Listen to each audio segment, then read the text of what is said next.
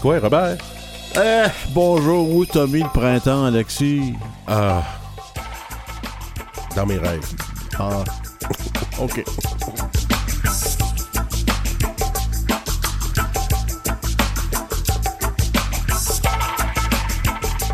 Aujourd'hui à l'émission, on reçoit Carlos Kistabich, peintre et danseur Anishinaabe. Et on reçoit Fatia Sadat. Et c'est pas n'importe qui, monsieur. Non, docteur. Oh, docteur, quasiment toutes sortes d'affaires. Tu sais, des affaires compliquées, là, comme l'intelligence Intelligence artificielle. artificielle. oui. J'ai hâte d'y parler. Oui.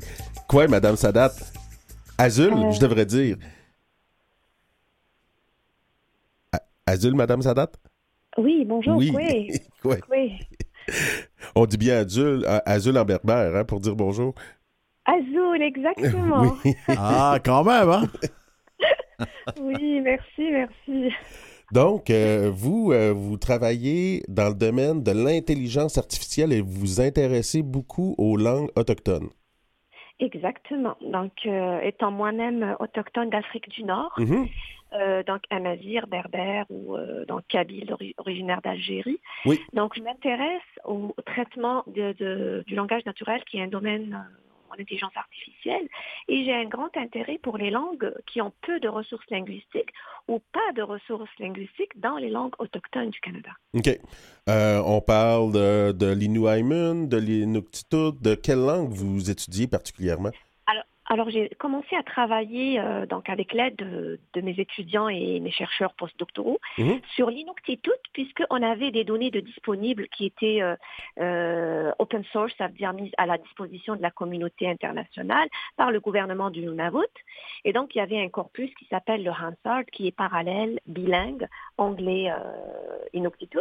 On a commencé à travailler avec ce corpus, à participer à des concours internationaux pour développer Mhm. euh, des traducteurs automatiques pour traiter la morphologie, etc. Et plus tard, euh, j'ai eu un intérêt lorsque j'ai accueilli un étudiant euh, de la région de cette île.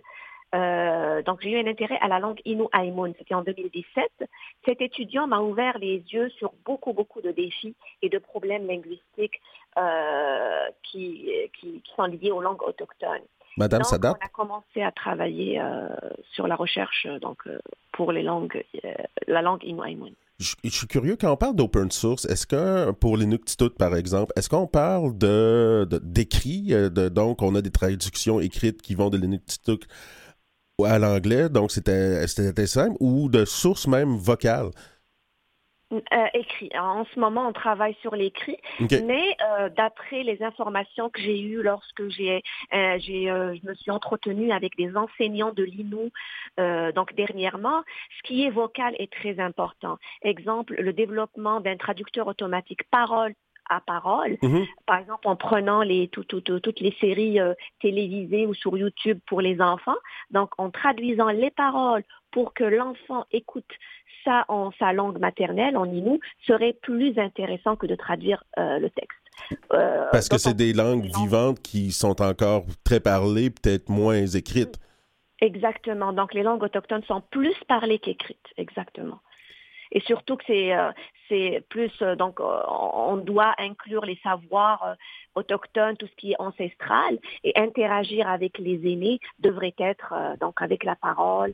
Euh, mais c'est pas quelque chose de, de, de simple. Hein. Mhm. Euh, transcrire parole vers texte est quelque chose de, qui a beaucoup de défis aussi.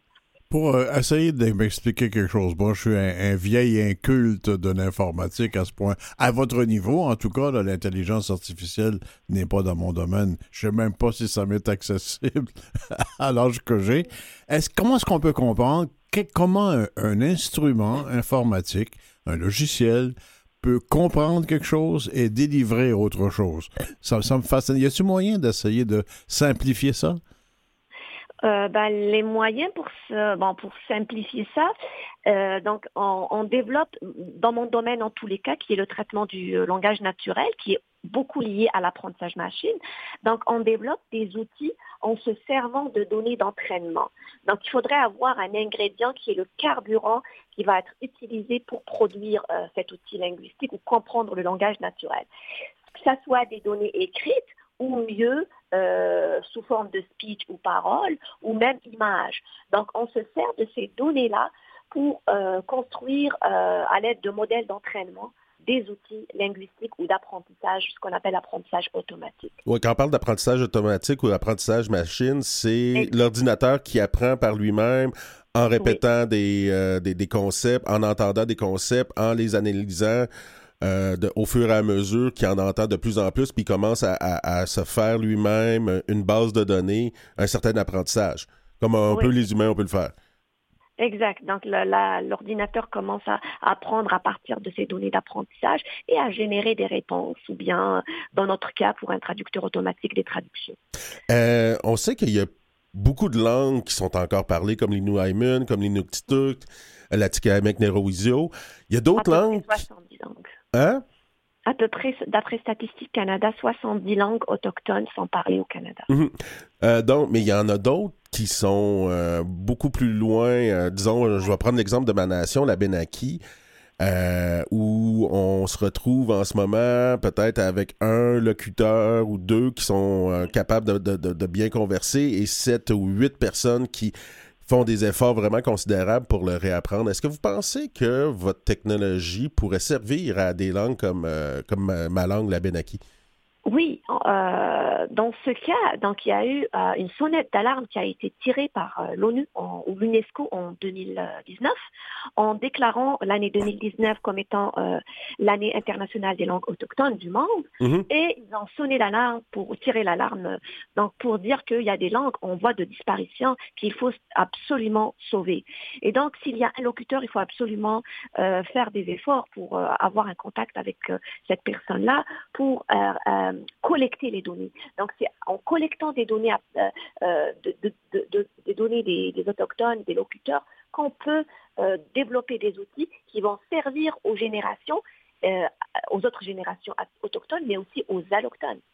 Donc toutes sortes de données liées à la langue, mais aussi à la culture et aux réalités autochtones vont servir à développer ces outils-là pour dans, dans le but de revitaliser et préserver les langues pour programmer le logiciel, euh, euh, comme demandait euh, Alexis pour, pour sa, la langue abénaki, est-ce qu'il faut que la personne qui programme le logiciel parle la langue en question?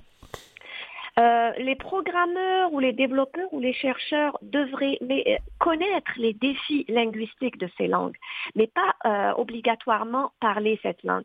Mais la collaboration avec les communautés autochtones, avec les locuteurs, est une obligation est très important. La validation des résultats aussi, c'est important. Donc, dans en linguistique ou en traitement automatique du langage naturel, il y a plusieurs chercheurs qui ne maîtrisent pas ou ne parlent pas une langue, mais connaissent ces défis et ces problèmes linguistiques et ils arrivent à offrir des solutions à ces problèmes-là à travers des logiciels développés ou à travers des, connaissances linguistiques. Donc, on a au Canada des chaires de recherche euh, qui sont euh, d'une certaine origine qui n'est pas forcément autochtone, mais qui aide, euh, donc qui porte des chaires sur les langues inuites ou sur des langues autochtones et qui euh, offrent euh, donc à travers leurs expériences des solutions aux problèmes des langues autochtones. Les principaux écueils, ce serait quoi pour réaliser ce genre d'exploit finalement? la première, donc, la première chose très importante, c'est la collaboration avec la communauté. C'est la collecte de données. D'ailleurs, il y a eu, euh, durant la Covid, euh, il y a eu des ministres euh, des Affaires autochtones et tout qui ont, bien dit que les données autochtones doivent être collectées, doivent aussi servir à développer des outils pour, pour la prévention de la Covid, pour aider les communautés à, à, communiquer avec les allochtones, à, comprendre les instructions du gouvernement par rapport à la Covid, etc. Donc la collaboration, la collecte des données, aller sur le terrain et comprendre les défis euh, et les réalités autochtones. Les défis euh, donc linguistiques par rapport à la recherche, mais aussi les réalités autochtones. Donc c'est important de développer ce logiciel-là dans un contexte euh, qui prend en considération la culture et les réalités. Parce qu'il y, y, a toute une composante éthique. Je comprends que ce c'est pas votre domaine de, de recherche particulier, mais on sait que avec l'intelligence artificielle, on a retrouvé beaucoup de. On le voit entre autres avec l'intelligence artificielle qui fait du jugement ou qui fait des analyses de, population. On retrouve les préjugés qu'on a dans la société, dans l'intelligence artificielle. On l'a vu entre autres aux États-Unis où on a des, des, sentences euh, qui, qui, ont été données envers des Noirs qui étaient plus lourdes, euh, qui étaient euh, à cause de l'intelligence artificielle, où on a même des programmes qui viennent essayer de prévenir le crime, qui vont contacter des personnes noires sans nécessairement qu'ils aient fait de crime encore. Exactement.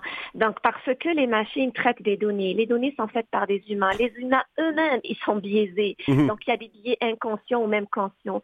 Et donc, les données qui sont développées en général sont biaisées. Et la thématique détection et atténuation des biais dans les données et les modèles d'apprentissage est une thématique euh, qui attire beaucoup de recherches. Nous-mêmes, donc mon équipe, dans mon équipe, on, s'intéresse à la détection et l'atténuation des biais. Mhm. On a commencé avec la langue inuktitut et on a trouvé des biais déjà linguistiques par rapport au genre, le féminin, le masculin. Mais bien sûr, il y a des biais euh, raciaux, ethniques, euh, liés à la religion, à, l'âge, à pas mal de choses. Et c'est connu dans le domaine de l'intelligence artificielle que quand les données ne sont, biaisées, donc ne sont pas probantes, ça produit un système d'intelligence artificielle qui est biaisé aussi. Garbage in, garbage out. Donc, ah c'est une problématique aussi, même en linguistique. Oui, exactement. Donc la, donc la première démarche est vraiment de, de collecter les bonnes données en collaboration avec les communautés, valider ces données et même s'il faut le faire manuellement, s'assurer que ces données euh, réalistique et euh, elle, euh, elle coïncide, elle correspond au contexte autochtone ou à la réalité autochtone. Mais ça, c'est général, pas juste par rapport aux langues autochtones. Comme vous l'avez dit, il y a eu des systèmes qui, qui ont développé des, des logiciels en intelligence artificielle par rapport à la criminalité, par rapport à la détection des émotions sur les visages. Mais dans votre domaine à vous, dans ce que vous faites, Mme Sadat, est-ce qu'il y a un résultat dont vous êtes particulièrement fier en terminant? Euh, en effet, je dirais que je suis fière de mes étudiants quand ils, ils, euh, détectent un problème déjà qui mérite euh, une certaine concentration et des solutions. Mais la recherche, dans la recherche, c'est des essais. Donc, on a affaire à des essais. Donc, le premier système qu'on développe n'est jamais parfait. Et donc, le pourcentage de précision, il est bas. Mais il faut continuer à faire plus d'efforts pour faire mieux et avoir une meilleure précision. Madame Sadat, vous êtes professeur agréé au département d'informatique à l'Université du Québec à Montréal. Euh, comment on dit ça en, en berbère? Euh, tané... Tané... Merci. Merci beaucoup. Merci beaucoup. Bonne journée. Merci à vous aussi. Au revoir. Merci.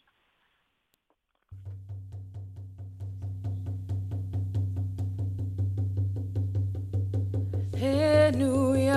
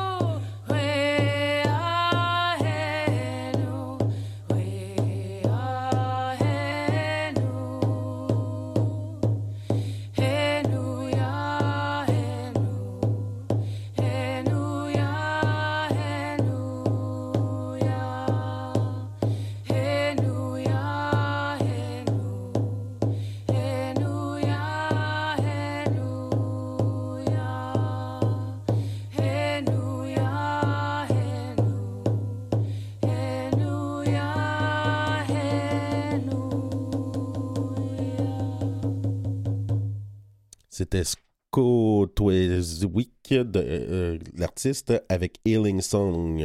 C'est une Wallastocoïque qu'on appelait avant les Malicites de la communauté de Sainte Mary's. Hey, il y a notre complice, Eric Pouliot-Tisdale, qui est là. Alexis avec nous, bonjour. Ouais, Eric. Oui, comment ça va? Ça, va, ça va bien, et toi? Excellent, excellent. Écoute, on va encore parler d'identité, hein? on s'en sortira jamais. Hein? ben oui, c'est ça. Cette semaine, je voudrais euh, entamer ce, ce sujet-là. C'est que depuis, bon, euh, en 1985, il y a quand même un grand nombre d'individus qui ont regagné leur statut.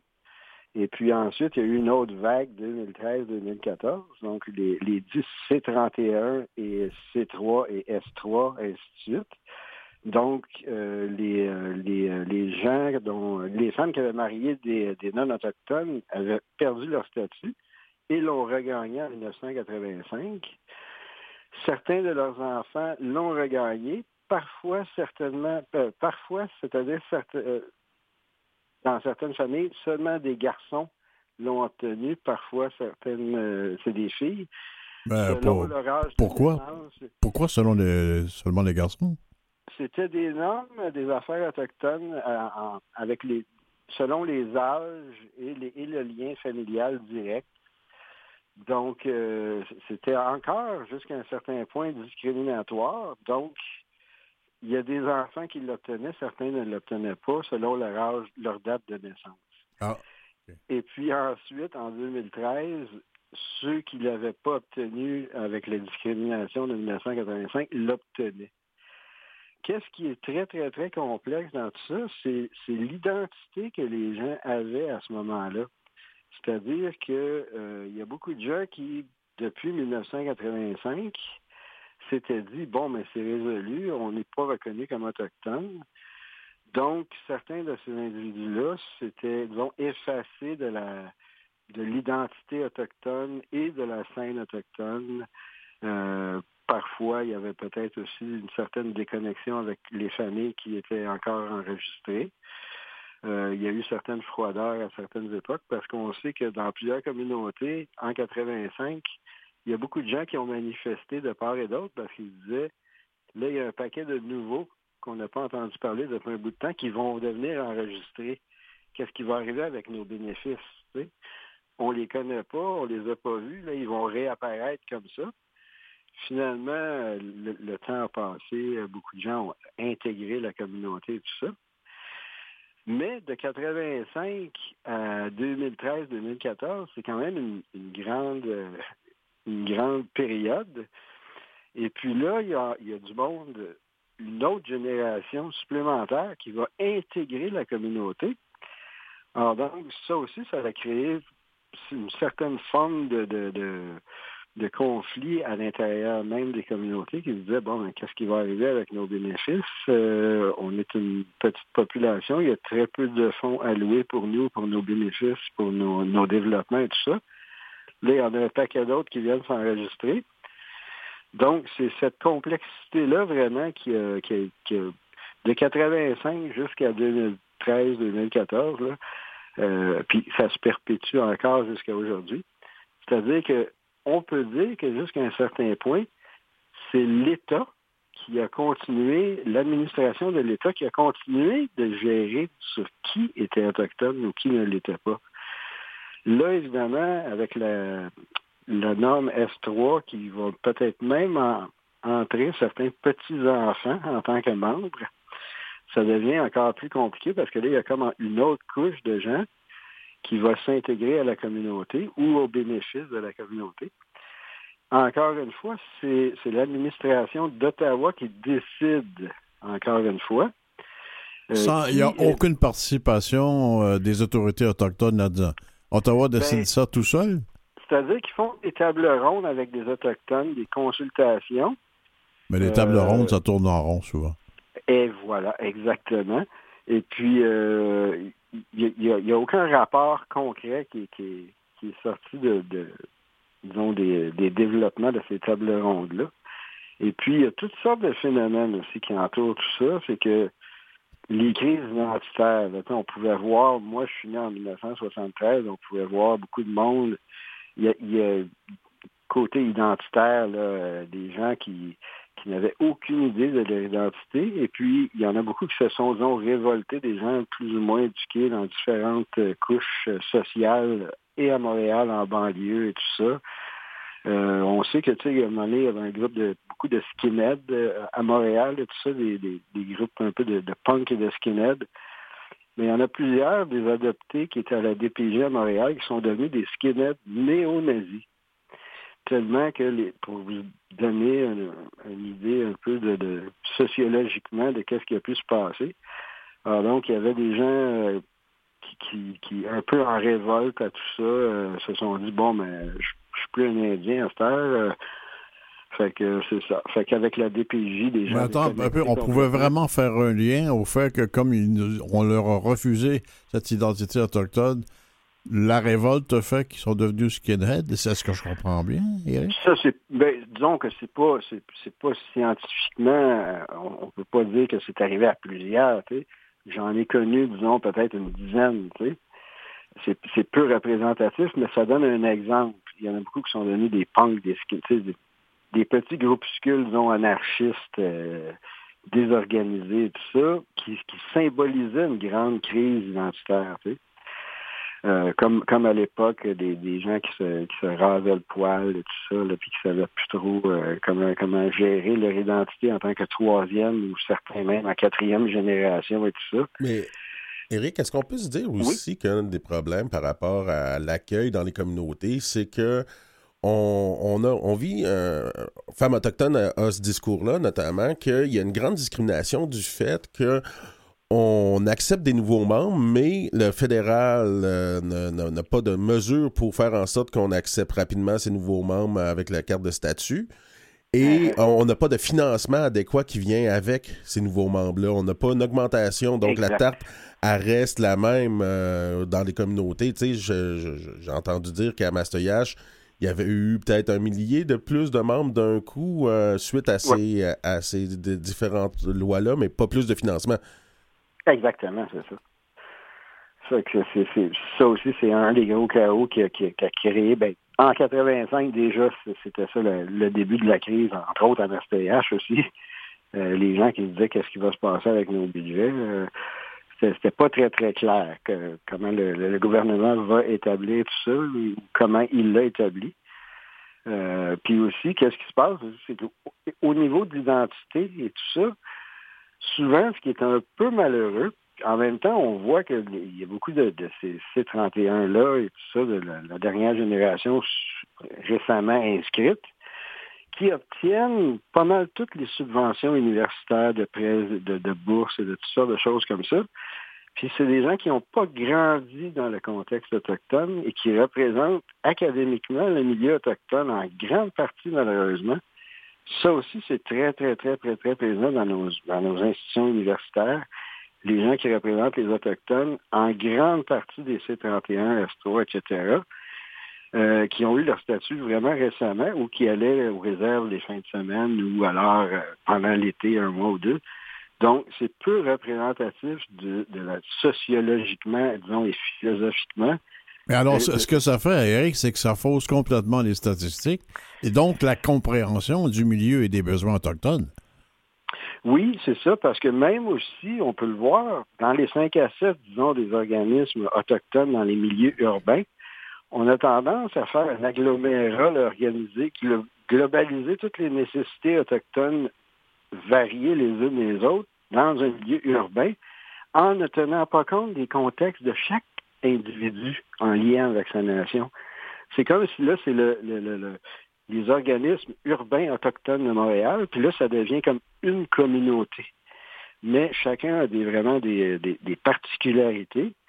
Euh, comme, comme, un peu comme dans nos masses médiatiques aussi, souvent, euh, on fait souvent ça avec les agglomérats des communautés d'immigrants, les mettant toutes dans un même panier. Là. Les immigrants de Montréal, les autochtones en milieu urbain, mais c'est pas ça. Il, y a, tellement des particularités propres à chacune euh, qui sont souvent euh, mis un peu de côté. Un peu comme souvent, euh, on, le voit, on le voit dans beaucoup d'organismes urbains à Montréal, Québec, Trois-Rivières, souvent une espèce d'agglomération qui devrait être un peu plus personnalisé, comme on a des services particuliers, disons, pour les Inuits dans les hôpitaux à Montréal, quand ils, quand ils prennent l'avion souvent de, de etc., pour venir obtenir des services médicaux. Ils ont des traducteurs de leur langue, ils ont un système communautaire organisé à Montréal expressément pour les Inuits. Donc, évidemment, je ne dis pas que ce n'est pas un bon développement qu'on a jusqu'à là, mais qu'il y a encore beaucoup de chemin à faire pour que des développements soient adaptés à chaque nation spécifique. Qu'on ait euh, un suivi plus particulier, plus, plus prompt euh, pour chacun des, chaque individu propre à chaque nation. Et qui correspondrait à la vérité plutôt qu'à ce qu'on souhaiterait pour chacun, hein? Oui, exactement, oui, c'est ça. Parce que je trouve vraiment que c'est très, très bien qu'est-ce qui se passe dans nos développements, disons, universitaires et organismes euh, municipaux aussi, et toutes sortes d'organismes euh, sociaux qui sont en train de se développer au niveau provincial. Mais il faut toujours garder aussi en tête qu'il ne faut surtout pas perdre le cap des variantes propres à chaque nation, pas tenter de faire une espèce d'uniformisation que nous sommes ici, les, les, Autochtones urbains, puis que là, c'est comme une nouvelle un nouvel agglomérat qui formerait de nouvelles mœurs et coutumes. Non, pas vraiment. Il faut vraiment euh, garder le cap sur les mœurs et coutumes de chacun pour pas tenter justement de faire un agglomérat, pour pas que personne perde non plus euh, ses, liens avec ses propres mœurs et coutumes. Oui, Eric, ce qu'on veut, on peut conclure aussi que l'identité, c'est une chose, mais l'authenticité des identités, c'est autre chose aussi. Là. Oui, exactement, exactement. Ben, ben, merci beaucoup, Eric. Euh, on a encore appris beaucoup de choses. C'est que À à la prochaine. OK, bonne semaine. Merci.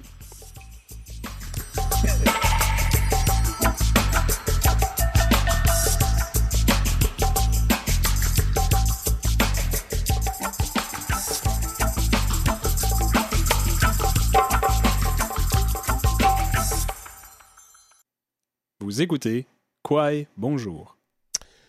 Hey Robert, on reçoit Carlos Kistabiche, un Anishinaabe Abitibi-Winnie de Picogan, qui est un danseur traditionnel et un peintre. comment allez-vous, vous? Quoi, euh, Monsieur Kistabiche? Hey, c'est tout un métier que vous vous exercez là comme peintre et comme danseur. On n'est pas comme ça du jour au lendemain, là. Euh, ben non, non, mais je pense qu'il y a eu un début. On peut le devenir. Oui, oui.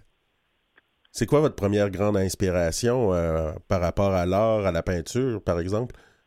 Ben, c'est le territoire. Le territoire Anishinaabe qu'on occupe là, depuis, euh, depuis très, très, très longtemps. C'est surtout le territoire Anishinaabe Abitibi-Uni que, que, que, je tente de démontrer là, par, par ce que je fais. Là. Euh, est-ce que c'est, ça vous est venu tout seul, l'idée de, vouloir peinturer, ou vous avez eu du monde dans votre famille, euh, peut-être, qui vous ont initié à ça?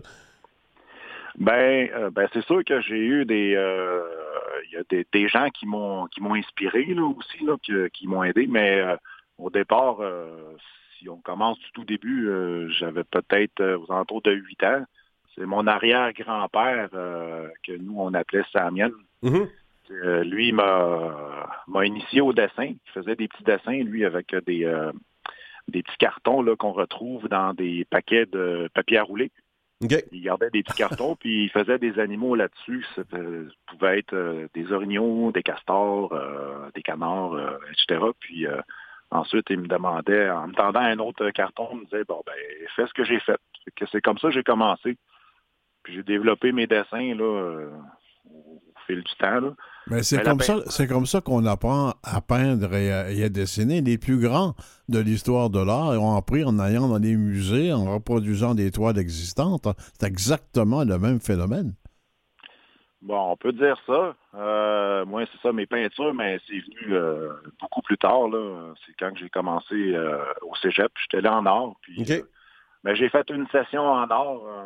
c'est là que j'ai découvert la peinture. Puis depuis ce temps-là, j'ai continué, mais j'ai arrêté des fois euh, pour euh, faire d'autres choses. mais depuis euh, peut-être 3-4 ans, j'ai je m'y mets un peu plus. Est-ce que c'est un besoin, ça, de s'y remettre pour se connecter avec la culture? Est-ce que c'est le fait de devenir euh, parent qui vous a amené à vouloir euh, exprimer euh, le territoire puis pouvoir mieux le transmettre à vos enfants?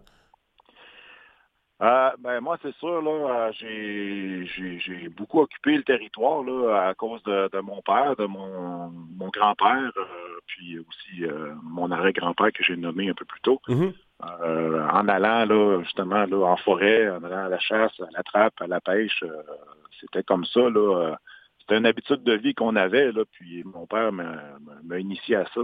Aujourd'hui, on y va un petit peu moins. Là, fait que là, oui, avec ce que je fais en peinture, puis même sans la peinture, ben, je tente d'éduquer mes, enfants vers ça. Puis par la peinture, ben, c'est ça, moi je veux montrer ça aux gens, qu'est-ce qu'on est, puis euh, euh, qu'est-ce qu'on fait. Il y a un, détail, euh, un détail technique, Carlos, qui, qui m'intrigue. Un jour, vous avez choisi plutôt l'acrylique que l'huile ou que, que, que, le crayon ou autre chose. Parlez-moi un peu du choix de l'acrylique. Ben, l'acrylique, euh, j'utilise ça dans mes toiles, mais ça ça, ça m'empêche pas de continuer à faire du dessin. D'ailleurs, j'aime beaucoup plus faire du dessin. Puis quand que je fais mes dessins, souvent, je les transpose sur mes peintures. Pourquoi je prends de l'acrylique? Ben, c'est plus facile avec ce que je fais.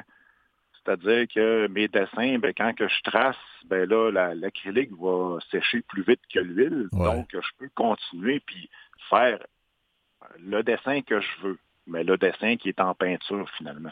Ben, tant qu'à parler couleur, euh, Carlos, vous travaillez beaucoup, on disait en aplat, là, en peinture, comme Paul Gauguin faisait à l'époque, c'est-à-dire hein, la peinture est plane. C'est comme si la peinture était un peu, la, toile était un peu en deux dimensions, mais ça donne des perspectives formidables. Et quand vous peignez le territoire, ben, vos territoires sont habités par ces plans successifs.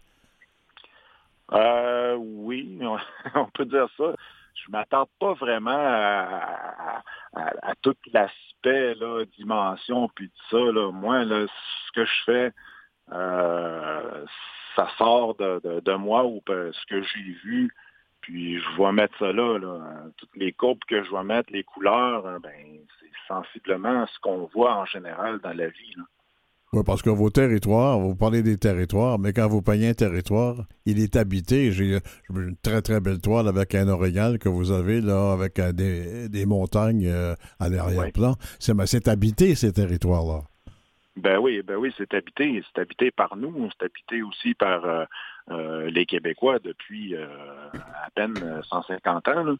mais c'est habité aussi par tous les animaux que moi j'ai pu voir, que, que mon père euh, m'a appris ce que c'était, puis euh, que, eux les chassaient pour vivre, tout ça. Que c'est pour ça que je mets tout l'ensemble du territoire que nous, on occupe.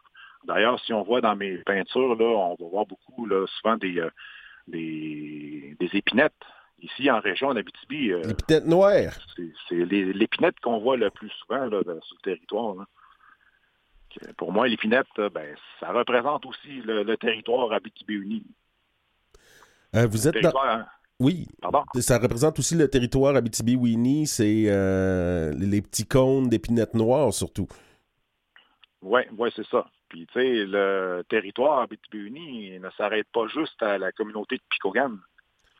Non, il est de Par la grosseur de, par la grosseur de mes toiles aussi, euh, je veux montrer que le territoire Abitibi-Winnie est plus grand que Picogan. C'est pas juste euh, Picogan. Votre... territoire, là. Le territoire ancestral de votre famille, c'est dans le coin de Joutel? Euh, oui, de ma famille, de mon père. Là, à côté qui s'habille, oui. Beaucoup par là, mais en fait, c'était le, territoire de mon arrière-grand-père. Le territoire familial de mon arrière-grand-père qui, qui, s'appelle euh, Samienne. Mm-hmm. Euh, sinon, euh, de mes grands-parents, là, si on parle de, du côté à ma mère ou du côté à mon père, ben c'est à d'autres endroits. Là. Comme dans le lac Abitibi, par exemple, euh, autour du lac, Abitibi? Oui, autour du lac Abitibi, euh, mes grands-parents du côté à mon père, euh, ben, maternel plus, c'était mhm. par là-bas. Côté paternel, c'était plus un petit peu au nord d'Amos. Donc, vous, par toutes ces, influences-là de vos grands-parents, vous avez voyagé dans tous ces, territoires-là familiaux? je peux dire que je suis allé un peu partout sur le territoire BTB-Uni, là, comme beaucoup de gens à Picogan. C'est un peu ça qu'on fait. là.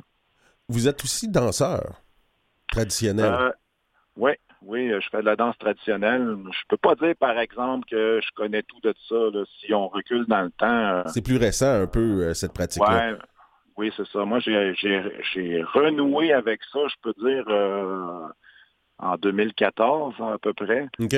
Parce que quand j'étais plus jeune, oui, j'avais déjà dansé, mais sans savoir qu'est-ce que ça voulait dire. Fait que là, aujourd'hui, moi, je vais dire que je suis encore en apprentissage. Parce que si on recule dans le temps, nos ancêtres, là, sont fait interdire de pratiquer cette culture-là. Mm-hmm. Les cérémonies qui, montraient. Fait que là, ben, c'est ça. C'est revenu.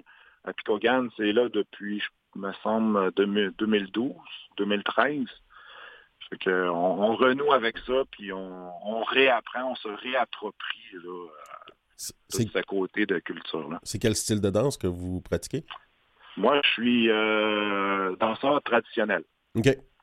Donc, avec un régalia, puis... Euh... Régalia, plume d'aigle, avec, euh, je vais dire ça en anglais parce que je ne sais pas comment le dire en, français, un poisson. Mm-hmm. C'est quand le, les plumes derrière qui sont en, forme de cercle ou en forme de V. Puis euh, c'est ça, nous, quand on danse, on, souvent on raconte des histoires, euh, que ce soit n'importe quelle histoire de chasse, ben donc, on imite un, animal, un chasseur. on, fait Donc, les, chorégraphies sont liées à l'histoire que vous contez? Oui, à l'histoire qu'on raconte, au territoire, à notre peuple. C'est ce qu'on apporte comme, on peut dire un message. Il y en a qui vont apporter des messages, d'autres, c'est carrément pour leur bien-être personnel. Oui, c'est une forme de médecine pour, euh, pour beaucoup. Exactement, exactement. Vous, c'est pas, pas une forme de médecine. Vous avez l'air de bonne humeur et en forme, non? ben oui, je tente de rester en forme et de bonne humeur, oui, c'est certain, mais est-ce que ça apporte euh, cette danse-là?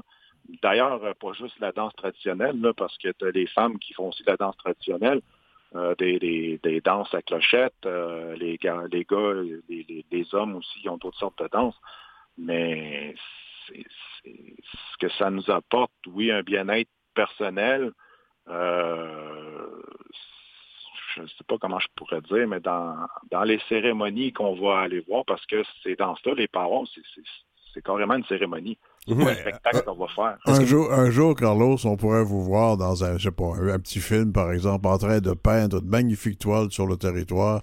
Et après les coups de pinceau, quelques pas de danse et on continue. Ça pourrait être ça, oui. Ça pourrait être ça. ah oui. D'ailleurs, on parle de Power. Il y en a un qui s'en vient, là, Picogan, euh, le, 11 et le 12 juin, je crois. la deuxième fin de semaine de, juin. Vous allez y être? Je devrais être là, oui. Est-ce que vous allez faire la tournée de d'autres Power? Il y a beaucoup de danseurs traditionnels qui font plusieurs Power pendant l'été.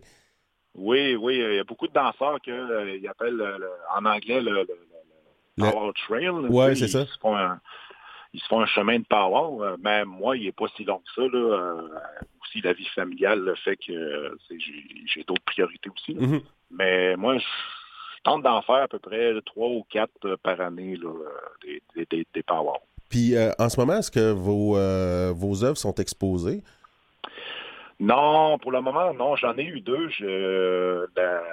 L'année passée, en 2021. J'ai eu une exposition là, qui s'est faite euh, de mai à juin ici à Amos. Oui, oui, oui. Vieux Palais.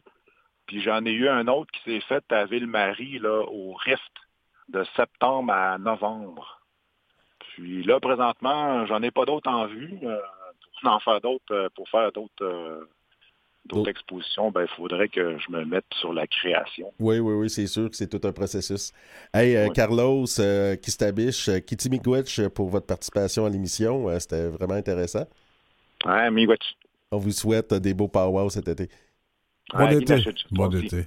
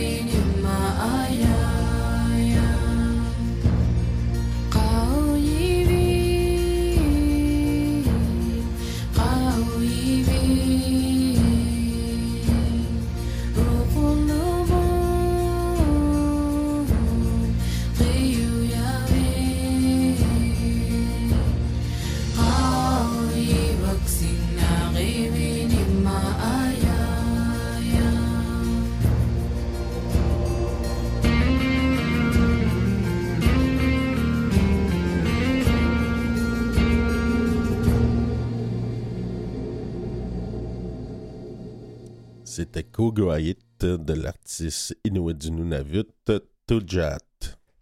Une nouvelle euh, cette semaine euh, qui m'a beaucoup touché, Alexis. Euh, on regarde ce qui se passe dans le monde, ça va pas très bien, on sait très bien tout, ce qui se passe, mais nous, on parle souvent des problèmes des Autochtones ici, mais mhm. surtout ici plus qu'ailleurs. Mais il y a une aînée de Pagningtung, je veux dire son nom, Mika Alivaktuk, une Inuit donc, qui a décidé qu'elle voulait faire quelque chose pour ces pauvres Ukrainiens. On se demande qu'est-ce que ça peut faire, t'es à Pagnirtung, qu'est-ce que tu peux faire pour les Ukrainiens. Ben, elle a très bien compris. Ils sont mis ensemble, les femmes, et ont fabriqué des manteaux traditionnels inuits, inuits pour mettre les enfants, porter plus facilement les enfants. Ils en ont envoyé comme ça quatre douzaines. Euh, ben en Ukraine pour que dans les exodes des pauvres Ukrainiennes et malheureux exodes, ils puissent plus facilement porter les enfants. Ça, c'est une nouvelle que je trouve extraordinaire. Ça, c'est mondial. Oui, c'est une bonne façon de transporter les enfants, continuer à tout en, faisant vivre sa culture. Euh, j'aimerais bien savoir, moi, où je pourrais les trouver s'ils en font pour le commerce de ces manteaux-là. Est-ce que t'as pas euh, euh, une petite fille, toi? Oui, c'est ça, j'ai un bébé. Ma femme aimerait ça d'avoir un manteau de même.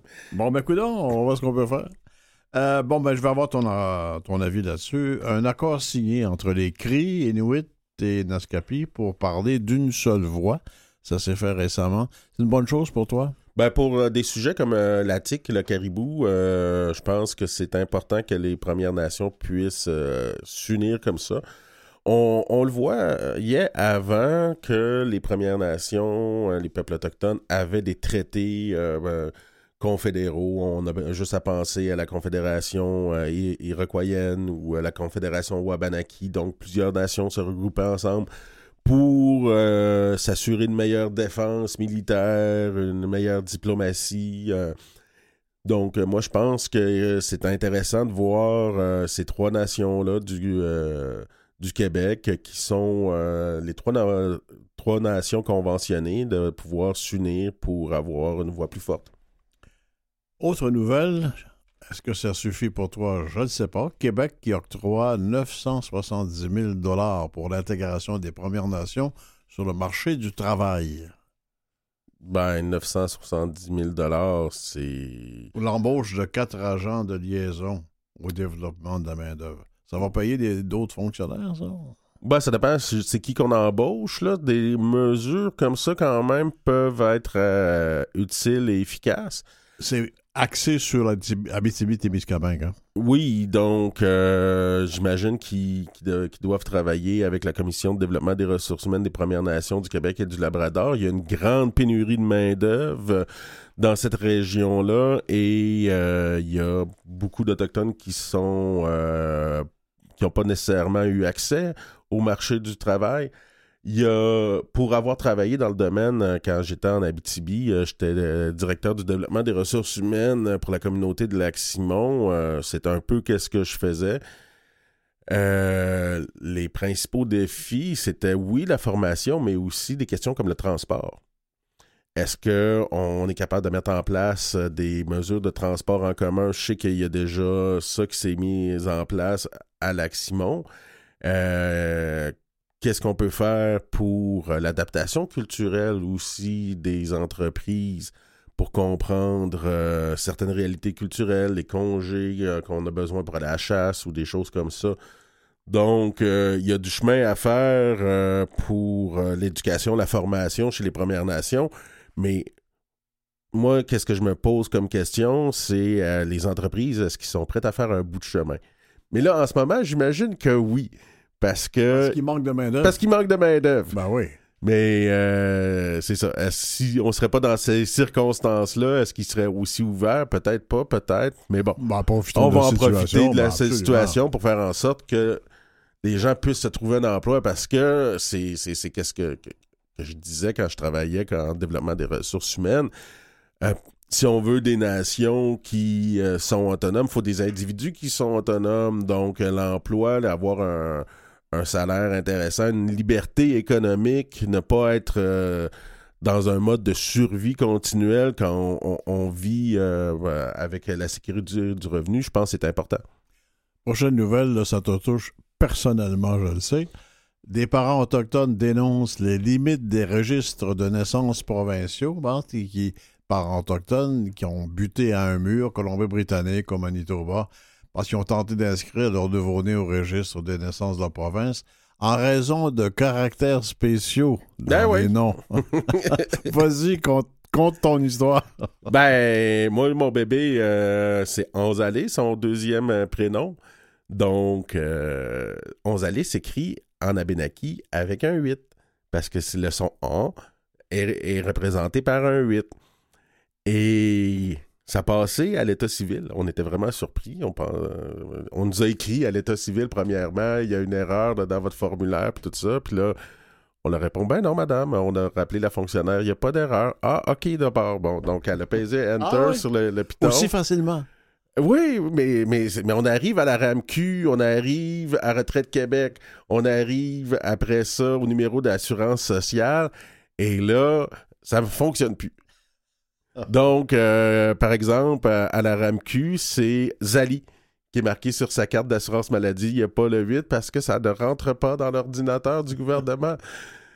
Ces caractères-là. Donc, euh, il y a encore euh, beaucoup de chemin à faire, mais j'avais fait un petit peu de, de, de, de conférences puis de, médias avec cette histoire-là et euh, on est venu même à avoir une, euh, une motion à l'Assemblée nationale pour reconnaître tous ces caractères-là, mais manifestement, la machine gouvernementale suit pas.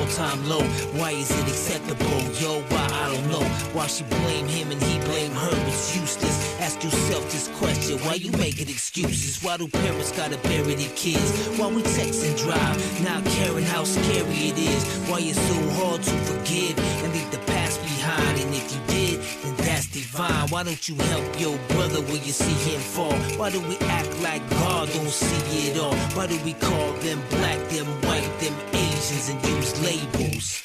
That's racism. I don't wanna Hawaii. Why? I don't wanna Hawaii. Yo, why? I don't wanna Hawaii. Why? I don't wanna Hawaii. Yo, why? I don't wanna Hawaii. Why? I don't wanna Hawaii. Yo, why? I don't wanna Hawaii. Why? I don't wanna Hawaii. Yo, why? Why is there innocent people locked up for life? While some people can't say nothing nice. Why do we always question what all of it means? And why won't you follow your dreams? Tell me why.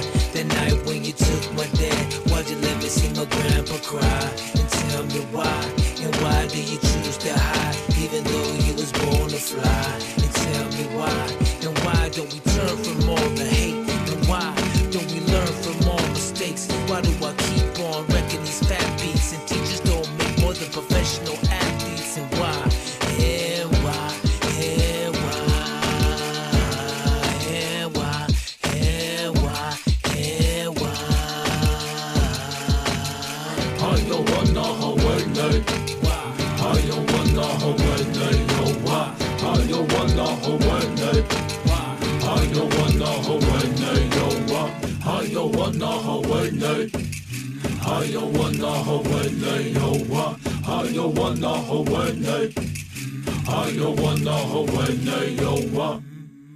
C'était le chanteur Superman, euh, rappeur Absol- Absoluki, qu'on appelait avant les crocs, avec sa chanson Why. Alexis, la prochaine nouvelle s'adresse essentiellement aux caribous forestiers. Alors, je m'adresse à vous, caribous Mhm. forestiers qui nous écoutez régulièrement. Êtes-vous de compétence fédérale ou de Eh compétence bien, si vous êtes au? Québec, cher caribou forestier, dirigez-vous vers l'Ontario. Parce qu'il y a eu, entre Ottawa et Ontario, une entente pour préserver, protéger euh, votre, euh, votre espèce. Et alors, quittez le Québec. Ben, au Québec, on aura peut-être une entente, mais vous reviendrez à ce moment-là. Elle risque d'être imposée, l'entente par le fédéral, comment ça, ça fonctionne en ce moment. On entendait le ministre Dufour dernièrement venir nous dire Ah oui, hein, c'est un peu comme avec le moratoire sur la morue. Est-ce que, est-ce que on va sauver les jobs? Ça fait perdre, perdre 40 000 jobs euh, de- de faire le moratoire sur la morue. On n'aurait pas fait ça. Il n'y en aurait plus de morue aujourd'hui. Il n'y a plus de pêcheurs non Il plus. n'y aurait plus de pêcheurs non plus, donc euh, c'est sûr que des petits caribous, c'est juste peut-être important pour les, les- les Premières Nations, ça ne l'est pas tant pour euh, l'économie forestière. À Val-d'Or, là, il en reste sept des caribous forestiers. Sept? Il y a eu une tempête là, euh, il, y a, il y a quelques mois qui a brisé l'enclos parce qu'il y en a tellement peu qui ont été obligés de les mettre dans un enclos Pour les protéger. pour les protéger, les sept. Et il y en a trois des sept qui sont allés faire une longue promenade. Il a fallu qu'ils aillent retourner les, les trouver, les, euh, les, les, immobiliser. les immobiliser avec un, un tir au filet, puis les ramener dans l'enclos, puis refaire un nouvel enclos. Mais ça fait longtemps qu'on dit à Val d'Or qu'il faut le protéger, puis que la harde, elle diminue, diminue, diminue, diminue. Mais ça, cette chicane de juridiction entre Ottawa et Québec sur le caribou forestier, on en a plein de cul, là. Excusez-moi. Ouais, ben tu sais, euh, faire, euh, faire du nationaliste cheap sur le caribou, là, c'est euh, Vraiment. c'est pas fort. C'est ça. Les enseignants, ça, ça m'a étonné. Les enseignants sensibilisés à la crise d'Oka, mais du point de vue Mohawk. Parce qu'on l'entend toujours du point de vue de la Sûreté, Mhm. de- des gouvernements du Québec et de, de fédéral. Le point de vue Mohawk, à part. euh, Ben, on a reçu Beans, la, la- la réalisatrice de c'est Beans, vrai, le c'est film, vrai. Qui est, qui est- j'invite tout le monde à écouter ce film-là. Moi, je l'ai trouvé tellement touchant, ce C'est film-là. vrai que ça, c'est l'autre côté de la médaille. Ça, c'est l'autre côté de la médaille. On a reproché de, de- de- de trop, euh, dans certaines critiques euh, cinématographiques, de trop euh, représenter ce côté de la médaille-là, mais on l'a jamais entendu. Donc, moi, je trouve que c'était de bonne guerre. Puis, c'est un très bon film aussi. Oui, absolument. Mais si les enseignants peuvent s'en servir aussi pour montrer l'autre côté de la médaille, ça ne sera pas une mauvaise chose. Le comité Mikis transmettra le savoir-faire artisanal traditionnel à Picogan, dont on parlait plus tôt, à partir des, des, des billes, hein, des... Déguisé, oui. C'est ça. Oui, donc le perlage, c'est quelque chose de très important pour, chez les Premières Nations. Alexis Wawanoat, Robert Blondin ici avec Nicolas Wartman, Pierre Guérin et... À la semaine prochaine. Ben ouais, on reviendra.